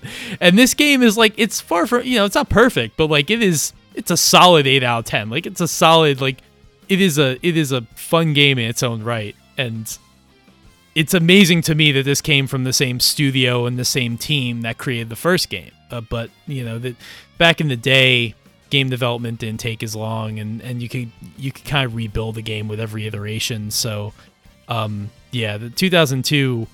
If if you maybe know about the first Sega GT, but you're like, Ugh, that game was terrible. I don't want to give 2002 a try. Like, I think you'd be surprised how good it actually is. Oh yeah. So uh, there's a few things I wanted to mention as well, and uh, so you you see, I first, and this is gonna be brief. This is this is sort of the reason I kind of wish I was around at the time you guys did that original Sega GT podcast, because man, do I have things to talk about that game.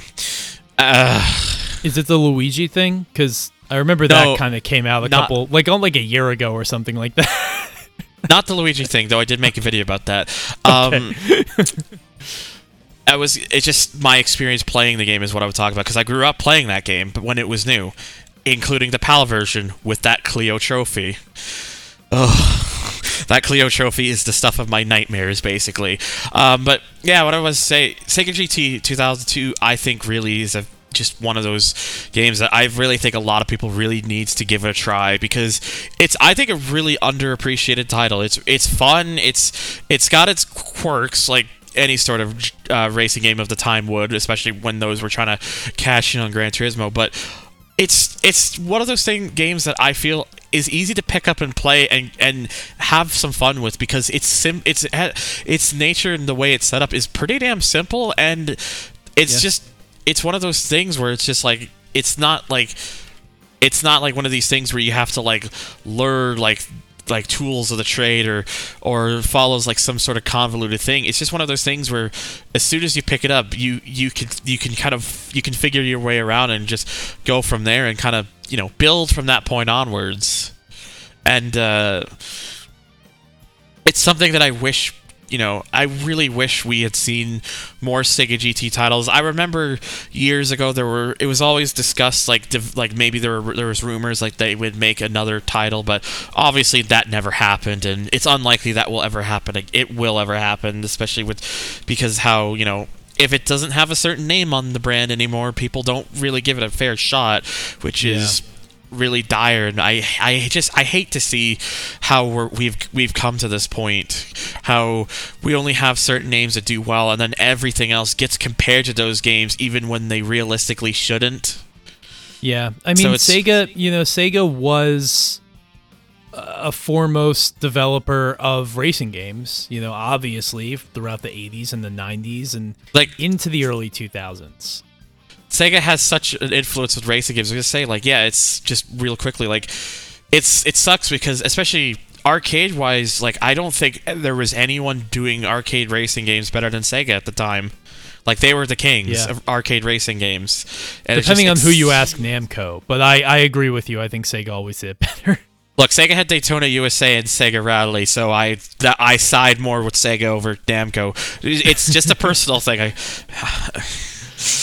um, yeah, I mean, we, we could go into the whole thing about how I don't think the first two Ridge Racer games handle reasonably well at all, but that's that's that's another uh, rabbit hole. But no, like Sega, you know, a game like Sega GT 2002 to come out from the developer. I mean, this was also a time where Sega was like, we're just gonna make a game with our name in it, and GT and the year, and we're gonna sell it based on that. Like, that's not that is fundamentally like a vestige from from an era of uh, an era of this medium that doesn't exist anymore. And I you know that that's kind of why Sega GT 2002 feels like such a weird game to me. It it feels like something that would have come out on the Saturn or on the Dreamcast in terms of just Sega making this game and thinking like we're just going to put our name on it and it's gonna be weird and different, but it's gonna be us. And you know, it's not an arcade race. I mean, uh, by today's standards, it definitely is an arcade racing game, but for its time, it was considered more of a simulation. But even then, there's this still there, there's this quality to the visuals. They, they just pop a little bit more than they did in Gran Turismo. I'm not saying it's better looking game, but just like the colors and everything, and and the music, and the experience of playing the game, where it feels like, okay, what if the guys, what, what if the people that made Sega Rally made a more serious racing game? And that's something that, depending on who you are, if Gran Turismo wasn't quite your thing, if you know, if you were like, I don't like these like sim racers, like that could have been the thing that was sort of your gateway drug into the genre and, and into that style of racing game. So I think you know we lose something when you know developers like Sega call it quits in the genre, but that's that's always a conversation these these episodes end end on is like what damn like all these old games all these old like influencers you know in terms of developers that just we just don't get those experiences anymore but what can you do? Yeah for sure. And there's oh jeez. Uh, there's one other thing I wanted to mention, and because you were talking about it earlier about um, getting the playing these online games through like X-Link Kai and whatnot with people, because uh, it it did kind of uh, carry over to something I wanted to bring up with you. Uh, of course, when you if you do get a modded Xbox and you you get that stuff running, please let me know because I would easily be willing to participate because I would love to be able to do that sort of stuff. Yeah, but sure. uh, my it, I wanted to mention something as well. My friend Casey, uh, she's done, you know, she's done a whole bunch of videos on YouTube herself, like reviews and whatnot, like of the Gran Turismo games and Test Drive Six, even just for for uh, diversity. Yeah, we had we had Casey on. We had Casey on for uh, one of our Need for Speed episodes, and it's like it was like a three-hour episode and one of my favorite ones we've ever done. She's just so knowledgeable about those games, and like, yeah, go oh yeah, absolutely. go watch Casey's videos of various racing game franchises. They're great. Yeah, but uh, uh, one thing I wanted to mention, and and I, I'm, I might give you the link to this if you are interested. So in her most recent video, she talks about uh, how Gran Turismo 4 had an online like test run of like Yeah. a, there's like a build and whatnot, and there's a uh, Discord there called Legacy Online that she created. And Legacy Online, the whole purpose of that server is to is to like unite players who are into old classic online gaming, like Oh, like like of consoles past, so like PlayStation 2, Xbox, and even older than that too, and like all like all the generations past for like you know to find people who are who would be interested in playing those games with people. So and you know it would be nice to see maybe you know if time extend in in some ways could become like you know that sort of thing just for you know the racing diehards like most of us who are part of time extend are. Yeah, I and, and you know it also reminds me I've never even tried to to play that GT4 online. Um, I don't think I've really even looked at any footage of it. Uh, it's a I thing think that I've always known has existed, but I've never really paid any attention to. It's just like, oh, that's a thing that they had in Asia that like you know no one's ever. People say it exists, but no one's actually ever seen it. I, I think it's Yeah. because uh, it because especially since it was a, such a short-lived uh, uh, test run, and, and also because it um, not just not because it was not just because it was so short-lived, but also because it was um, it was one of these things where just because because of how short his run is, people most people kind of forgot it was a thing for that Yeah. reason, and so like it wasn't until people found ways that they could patch it so it gets past the the now discontinued like DNAS and run on like custom IP servers and whatnot that people really knew about it. It's just and you know I really hope that Insignia project for Xbox for the to get original Xbox Live running again happens soon because I would really like to see it work for for for some of these classic racing games. I know Midtown Madness 3 is going to be one that will work. Uh, once that starts becoming a thing, I would really like to see it for just others like Sega GT Online and Project Gotham Racing 2 and RalliSport Challenge 2. Oh, and just yeah. all these games that I really just want to experience what people got to experience at the at the height of those games cuz I was just too young to be I was too young and didn't have the the I didn't have the the the accessibility that I have nowadays to really be able to experience that sort of thing, and I really just want to be able to experience that one day. So I really hope people uh, continue to kind of work on that thing because even if it's jank, Sega, Sega being able to play Sega GT Online through its actual online mode would be fun to me. I really want to see have- what that navigation battle is like in person. Yeah, so that was my question because I have absolutely zero experience with this. So, like, when you set up an online race as you would now in X-Link Kai, like, you're not using the game's online mode. Like, how are you achieving that? So Xlink Kai is a is is known is basically what's considered a, a land tunneling service. Like Oh, so, okay. like if if you've ever heard of something like you know like ga- a Hamachi or Game Right, Ranger, right. Right. Yeah, I remember. They had um. Yeah, yeah. So what you're doing then is running it in land mode. Yeah, Link. much. So basically, X Link Kai is like that, but it's a thing where it's basically it's it's designed in mind to to be set up for consoles and all and whatnot. So you'd have like you know little arenas in place where you could tell people, hey, look, this is what I'm playing. This is what I'm looking for.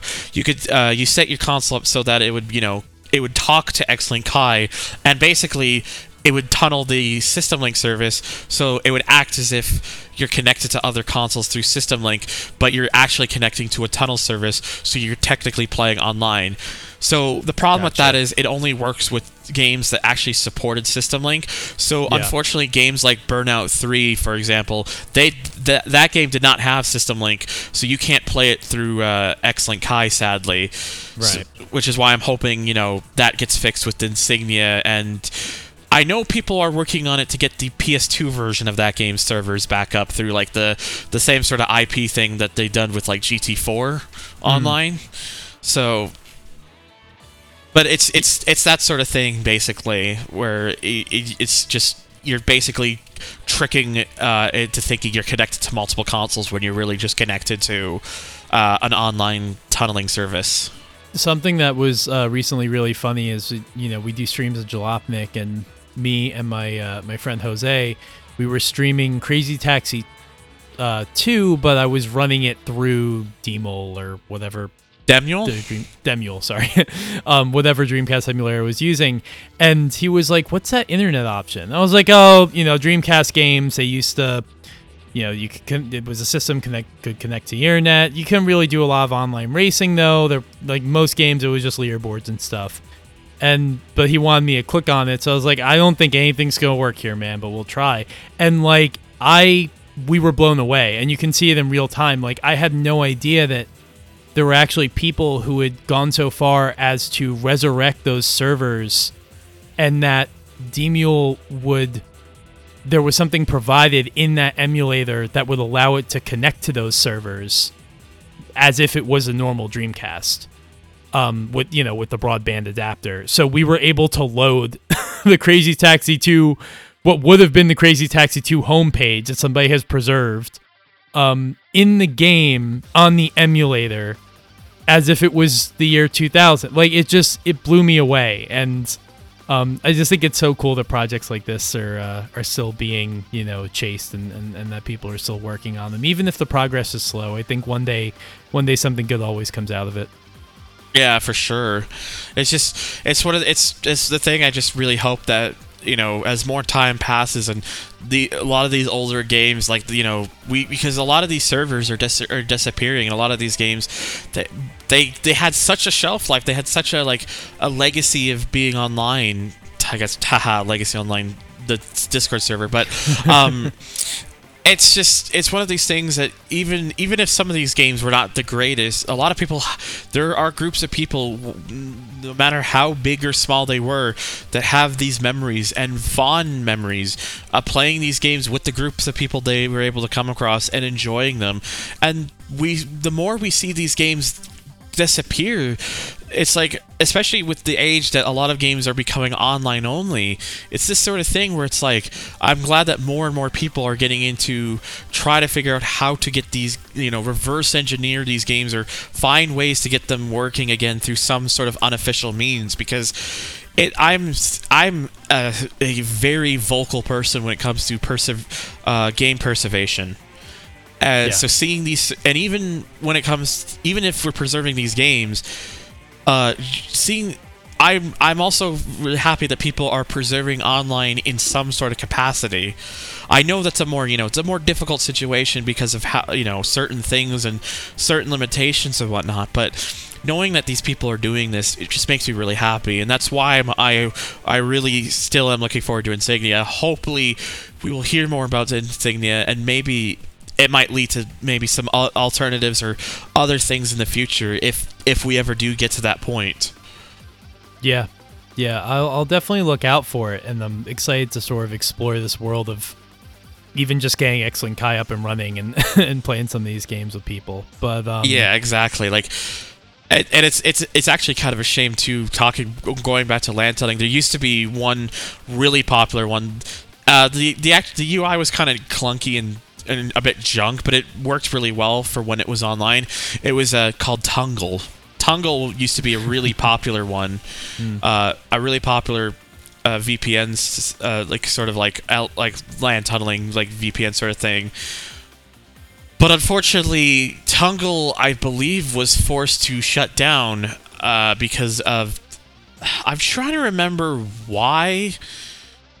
Um, I think there, there I think there had to have been a re- I, like I think there was a copy like a reason it shut down. I'm trying to remember why it was, but I I think if I remember correctly, it was against their it was against their sort of like um it was against their wish basically. Like I think yeah. It, their terms.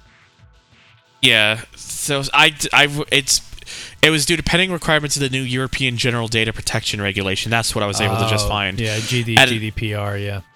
Yeah, and that's it's just a shame because that Tungle had a good player base, and, but again, with because you know we, still at least have things like Hamachi and and uh, Game Ranger, and you know even uh, even like other like unique ways of playing games with with others like Parsec nowadays. Uh, we're we're definitely getting somewhere, and I think a lot of people are getting more interested in just wanting to play these games uh, again with people because I feel like a lot of people are, including myself, are becoming more and more jaded with the way video, uh, the gaming, uh, the, the gaming industry has gone. Yeah. And it, and I don't think at this point, I think it's, I don't think it's just nostalgia tinted glasses. I think people, it, things were just simpler back then, and I think people, people miss that. Yeah, and and it's heartbreaking. You know, again, a whole nother thing. But like when a game like GT7 comes out that has a lot of good going for it, but is sort of mired in this design that's it's meant to give the game as long of a shelf life as you know Sony needs it to have, and make as much money as they need it to have, uh, as as they need it to make. Um, i i it is it is the the crux of a good game, but it is slanted and sort of of um, framed in a way to make it um, you know a moneymaker. When if they just did a couple things differently, you know this would be this would go down as something on the level of like a GT4. But you know it's you're seeing games release unfinished. Um, you're seeing games release with like the most egregious forms of microtransaction, and you're seeing good games uh, kind of ruined in a way, or you know, worse than they otherwise would be because of these influences. So Yeah, yeah, Absolu- it's, it's just absolutely. the way it is now. it's it's really unfortunate because just uh, it's it's these simple things which really c- can prevent some games from becoming like all-time classics. Like I like GT7 a lot as a game. I think most people do, but it's those it's those certain decision makes decisions that I think are not not just PD but also so based on Sony because you know Sony wants to make money that's really holding the game back. And if they just didn't do that, and they focus more on what the the sort of things that made people love games like GT4. I think GT7 would would be an all time an all timer. Yeah, no, But I'm totally I'm totally in agreement there. But that's Yeah. why I, I like to play some of these older games that people don't remember because my feeling is if I can bring these games to people's attention and make them remember why we cared about them or why these games deserved a chance at the spotlight, I feel like I'm at least accomplishing something. Yeah, and and that's what it's all about, and that's why we're here. And uh, you know, what hopefully one day we can even revisit the Sega GT Online uh, topic um, with the ability to talk more about its actual online mode as Sega designed it, and be able to play the game that way again. But until Yeah. then, it is it is a, a fun game to play, even in single player. You know, it's you know it's an old game, so it was designed primarily to be played that way. And if you're looking for a Gran Turismo like experience from back in the day, and you haven't tried it, you know, I, I, I, I and obviously you, we speak for both of us. We highly recommend it. Uh, it's it's uh, it's an awesome game. Yeah, and there's. I want to just kind of uh, treat anyone who's listening, if you've stayed around this long, uh, and you you're, you're playing Sega GT 2002 online yourself. I mentioned pretty early on about a, a, a little trick for some of the harder to beat opponents for and like like these certain events. Like, if anyone of you remember how hard the drag racing gets, if you keep say if you do that at the very end, how you get some of those cheating cars that like you know the extra power and the weight. Uh, let me give you a little bit of a tidbit uh, for some of the best cars in the game and whatnot. If you this actually will work with every vehicle, but with some of the better vehicles, it works. You know, obviously better. But Really well. if you are willing to use manual transmission at the start of a race, purposely shift all the way up to the highest gear. Red, rev, rev the car to all to as close to maximum red line as you get without actually, you know, just holding it down. Uh, and if you do that, you you will get a massive boost from the start. So, uh, so it's like you'll start out in in first gear, but and then some, even though you're starting out in like sixth. yeah, like you'll get a huge. Wow. It'll like it'll just just leap off the line, and you, it, it's actually it, it's a very useful trick for getting past those like those cars at the start.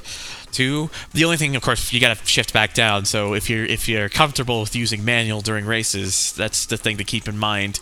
But I wanted to mention that to people because not everyone knows about it, and it, it, it like it'll make th- those drag races so much easier. Or like you, like you won't have to just use an auto union streamliner in online to beat it. that's a that's a good trick. I'll remember that as I'm as I'm going through the game again. Yeah, I might. What I might actually do for the T, uh, to Discord, I might just record like a a, a little video to, to, to post on there to talk to kind of show it in person to show what I'm like referring to. that would that would be cool to see. Um, speaking of, I wanted to ask Chris. You know, thank you so much for being on. It's been it, it's so easy to just talk forever about these games, and I oh yeah, for it. sure, it's a it's a blast. Um, I wanted to ask, do you have anything coming up uh, or anything that's recently come out you want to plug, you want to bring people's attention? Okay, so I've uh, the last few months I've been generally kind of taking it. I've been. I say the last few months, uh, the last couple years of stuff. I've been, I've been, you know, I've not exactly been the most prolific or active as I used to. And there's, there's multitude, there's like a multitude of reasons for that. I don't want to get too, you know, too into detail about, but, um, what I'm I'm wrapping a, a couple things up. i will have something coming up real soon on my YouTube channel. Uh, videos I've been kind of holding off for a bit. Just a simple, it's simple gameplay stuff that involves TXR2, but it's something I wanted to revisit and kind of do a better job of. So. Uh, stay tuned for that. I should have that out soon. I will get the rest of RalliSport Challenge out within the next couple days, and then um, after that, I'm I have a thing. I haven't announced this is this is gonna probably be my first announcement of it, and I have no ETA for this, so I don't know when it'll be done. It's just whenever I can get everything uh, uh, compiled. I want to start in some way or another because of all the games I own, all the different like, because of all the different like racing games that I have. I want to make a. I want to.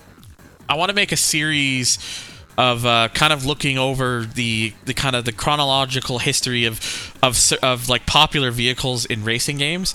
I know there's a couple of channels that have done this, but because of the amount of stuff that I have and some of the stuff that I've, hasn't been touched, I really want to. Uh, I really kind of want to make like a really big like kind of in-depth stuff about it. That so really I'm gonna cool. I I'm gonna start. I, my first car I'm gonna do that is uh, with the uh, probably one of the most like at least well uh, well like you know most fan favorite Japanese cars, the Mark IV Supra, sure. because that's in so many different games, which right. is why I wanted to do that. And then I'll you know I'll do it for like other cars too, like you know like Dodge Viper, McLaren F1, and you know I want to do those for I want to do that as like a sort of thing. Like it's it would be more of a bit a little bit more ambitious of a project of mine, but it's something I would like to do for sure. And then as well, I will try to get back into live streaming as well because I need to I need to get back into doing that. It's just it's just I've been I guess mentally exhausted and just things where it's just like I don't know. It's been like it's it's a grind, dude. I mean, I don't do it, but I have so much respect for like content creators and stuff like yourself, like the, like Casey, like everyone who does it, because it's it's so much work. I can I can only write things. I can write things and I can like record conversations I have. That's about it. I can't. Oh yeah, exactly. I can't wrap my head around streaming. I can't wrap my head around video. Um, but that's all cool. Um, that project sounds sick, and yeah, it's you know these cars like the like the Mark IV Supra. They have in every game, you know, they kind of have a different legacy. They have a different context within those games, and it would be cool to explore them in that way. Uh, of course, I also want to plug, mentioned it before, but you the long series um, a couple years ago, right? Playing Sega GT Online. And if you are especially curious about, you know, anyone listening is especially curious about those hidden vehicles, you did a video where you go through the car list and they're all there. So you can see the Veyron, you can see the the Impreza Rally